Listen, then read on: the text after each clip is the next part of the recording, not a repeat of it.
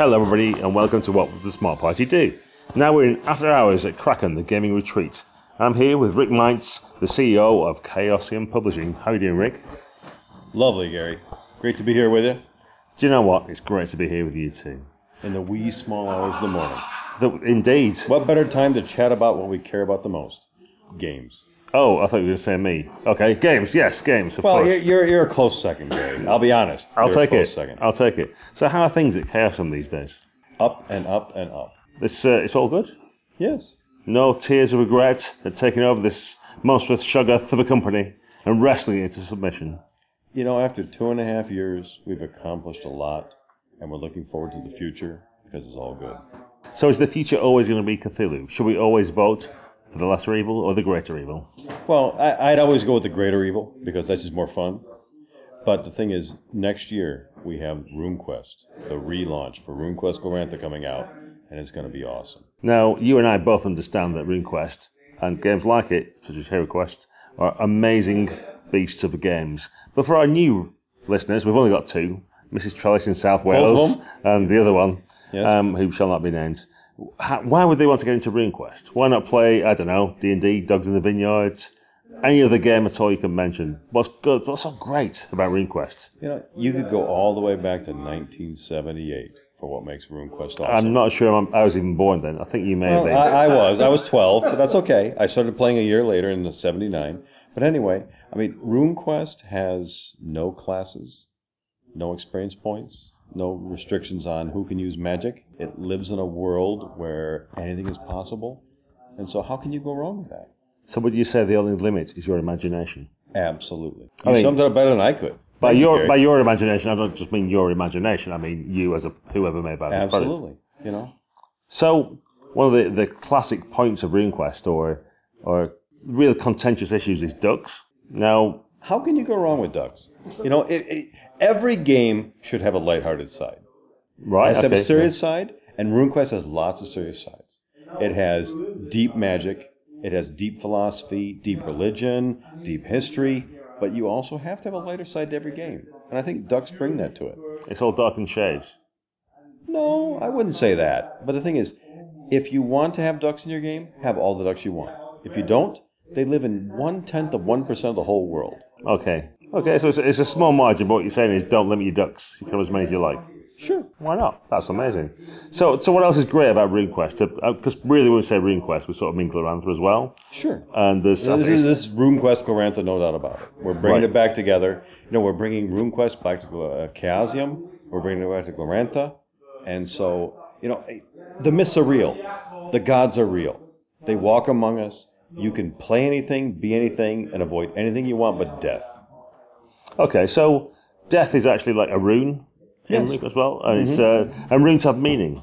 Yes, they do. So, do you think it's a core part that you have to, some- if you play RuneQuest, you have to bring that sort of stuff into it, or is Well, it just? I um, think I think you want to bring it into it. You know, have to. You know, you have a lot of flexibility, a lot of options. But the thing is, you want to have your character have a purpose and a meaning, and it gives you a foundation to build your character around these things. And so runes, it's like if you embody the truth rune, it means something to your character. If you want to have darkness mean something to your character, that's good too. And you know, so passions and traits, which were in Pendragon, Greg wanted to put those into RuneQuest, but the thing is, it didn't work out because of Avalon Hill. We're putting it in now. A mere 35 years later, but still.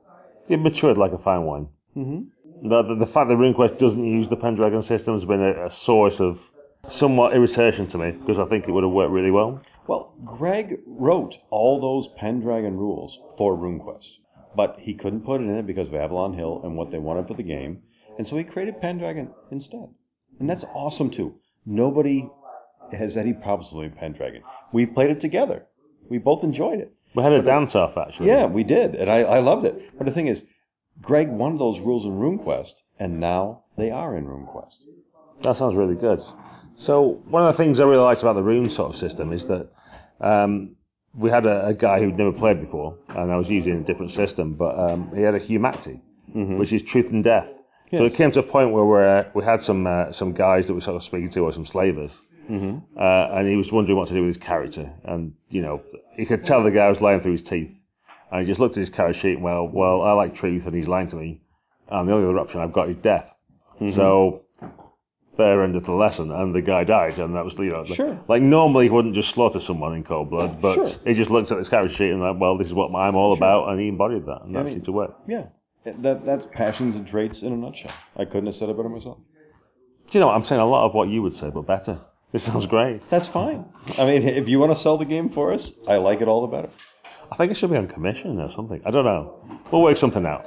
Sure. People don't need to listen to Shaking hands, you can't hear it, but you can see it. I can feel the warmth, listeners, mm-hmm. both of you. So, if you were to make a, a brand new game, what would it be? If you could like sponsor something, A game beyond what Chaosium is currently working on. which is the cream of any kind of game you can imagine, but you've got this kind of existential view. I'm sure, as a CEO of a company with the mm-hmm. might of Chaosium, you've got a view beyond what us mere mortals can see. Mm-hmm. So, what, what would be the next thing if you had limitless resources? Well, this is the tricky thing. We want to announce what our next game is going to be, but because we're negotiating IP right now, and it's a very competitive market, we can't quite say. And when we're negotiating for new IP, we just can't announce it before it's time. That's okay. I'm sure both our listeners can wait until the end. How's it is how is it being the CEO of a, such a mighty juggernaut as Chaosium? Is it the you know do the, the fans get too much? Is it the uh, the screaming adulation the uh, the fangirls or the um, the constant letters of adoration from the cultists? What is it about it that like draws you to such a position of power? Well, I, it, it's not about power. It's about history. It's about passion. I started buying and playing Chaosium games in 1978. I was 12 years old. I grew up with the company. And one of the great things about it is all of my partners have all grown up with the company. I mean, I started playing Call of Cthulhu in 1981. And then a couple of months later, my GM brought a big box home full of Stormbringer. We started playing that. In 1983, when Pendragon came out, it totally blew us away. And that's the thing I love about Chaosium. You can grow up with the company, and it's always a sense of wonder and magic, game after game, year after year. And having been there since the early days, it's just magical. So do you think part of it is this kind of like sense of nostalgia and the building up of years you've got? Like, how do you hope as a company to capture that sort of sense of mysticism if you're if you're relatively new coming to it now? Like you and I can both appreciate this mm-hmm. depth and width of history and, and many years of playing these sort of games. But if you're a fresh faced teenager or something like that, how can you hope to capture what it is that we've got with our advanced years? I, we don't want to rest on our laurels. We're not a nostalgic company that's all about classics. Yes, we respect the past. Yes, we want to keep all those older editions in print and let the people enjoy them for what they are today. But the thing is, we have to build a company for tomorrow. And so we're partnering with younger and invigorating people who are bringing new games to us. And so, especially with our board game line, we're trying to expand Chaosium's horizons beyond what it is today. And so I think you're going to be surprised in what comes out in the next two years. Pleasantly surprised, obviously. Yes, very much so. No doubt. So you seem to have assembled like a crack team of experts within Chaosium. Very much so. I mean, you know, we have Jason Durall, our RuneQuest line editor.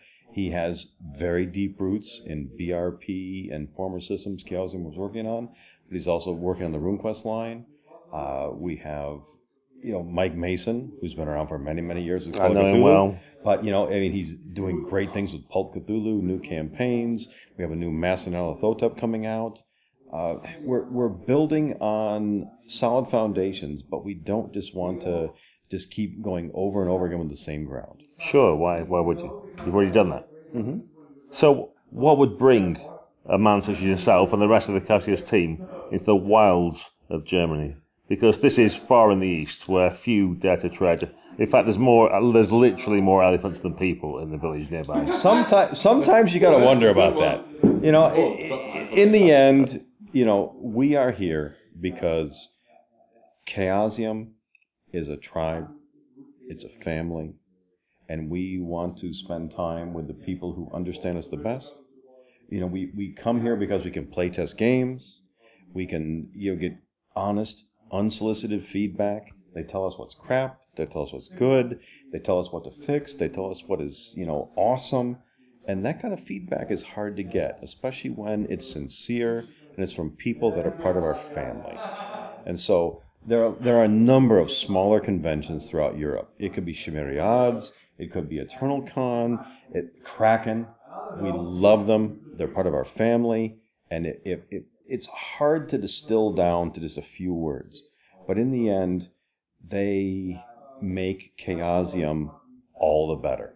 And we thank them for it. Part of it seems to be that with Chaosium Games, it's the community. It's the, the sense Very of much. little films like this. You it's, know- it's people that are passionate about it and drive games forward and bring Mm-hmm. people together. And it's not just like a game because, like, oh, I played in D, yeah, you played in D. Like, there's something a little bit more about Chaosium Games, would you say?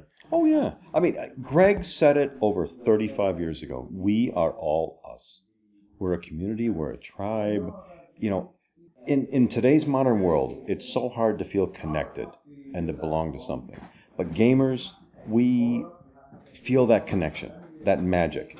And so it's it's hard to express in words without sounding glib. Hmm. Sorry, I was waiting for a second part of that. I was, I was enraptured. Well, by, I- like, it's know, like having some avuncular figure next to me imparting his wisdom. Well, I mean, you know, I sometimes it's hard not to sound trite when it comes to our community. But I think it's a very small community. We all get that. Most of the modern world and the, and you know, 95% of the just don't get gamers and games, but we do. And we relate to each other, we experience things together, and the creative magic I, I, I don't know how else we could replicate it if we didn't have these smaller conventions and moments together.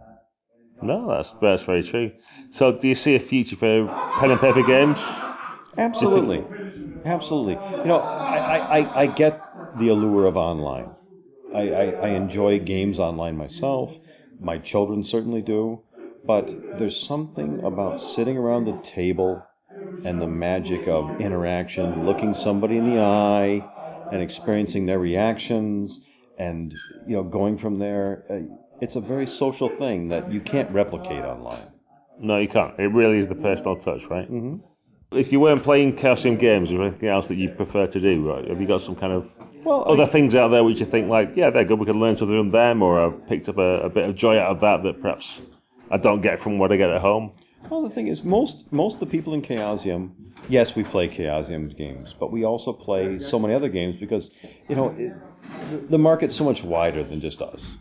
We are a one, two, whatever percent we are. But the thing is, we learn so much from the other games we play for other companies, and we enjoy them. You know, my kids play Munchkin. It's awesome. We, you know, there's so many games out there that I, we learn from them, and then we say, what could we do that would make a Chaosium game as fun or as special as that? And then we work with designers like Pedro Ziviani. That's great. Yeah. Yeah, and and he brings things to us that, uh, at a, especially at a smaller convention like this, that um, it's it's hard to. I mean, I prefer it didn't bring the rotted shark. To be fair, that's one of the things you could leave behind. But Well, yeah, we, we I mean- I know I'm not going to go to Iceland to eat rotten shark. no doubt about that. Cool. Um, we've talked a little bit about other games, talked about your games. Um, is there something more that you could expect from the people who play your games? So quite often in the community you hear like, I want the company to do this, Chaosium should be doing that. They haven't produced this for us. Is there something you think that perhaps people playing your games could do that would help everybody in the community, not just you as a company? I mean, the hobby as a whole or something like that? Well, it's a pretty deep question. Um, It's so about 4 a.m. I thought I'd ask you well, something like sure, light. Yeah. just to kind of help light you to out. kind of wrap things up. Yeah, I mean, you know, most Chaosium games, when you're sitting around a table, especially like Call of Cthulhu, Mhm. it's not your typical role-playing game where it's about succeeding. It's about getting all the more powerful. It's about understanding a part of yourself, especially a fragile part of yourself, that people don't always think about. And so, you know, I like to think that Chaosium games make you think about something different than most role players would. And so, like, you could go back to when Chaosium was doing Stormbringer, anti-hero, Mhm. or Ringworld with known space. You know, they focus on something that's not typical in role playing, and they make you think about the world beyond just being bigger and better and awesome and you know gathering. Mm. And I and I think that's important. Yeah, good. definitely getting a fresh angle and make people think about things a little bit more. Mm-hmm. That's all really good. Okay, well, it is very late in the night, and the rest of the castle seems to be going to sleep right now. I'm Well- not sure whether it's your sonorous tones or mine, or perhaps a combination of the two. In the end, it's been a pleasure talking to you. Gary. Pleasure as always. You know, we've we met it many times before. and I look forward to it many times again. If we live that long, I'll be happy to go. Even better. Thank you, Gary. Thank I you very much. appreciate your time. And yours.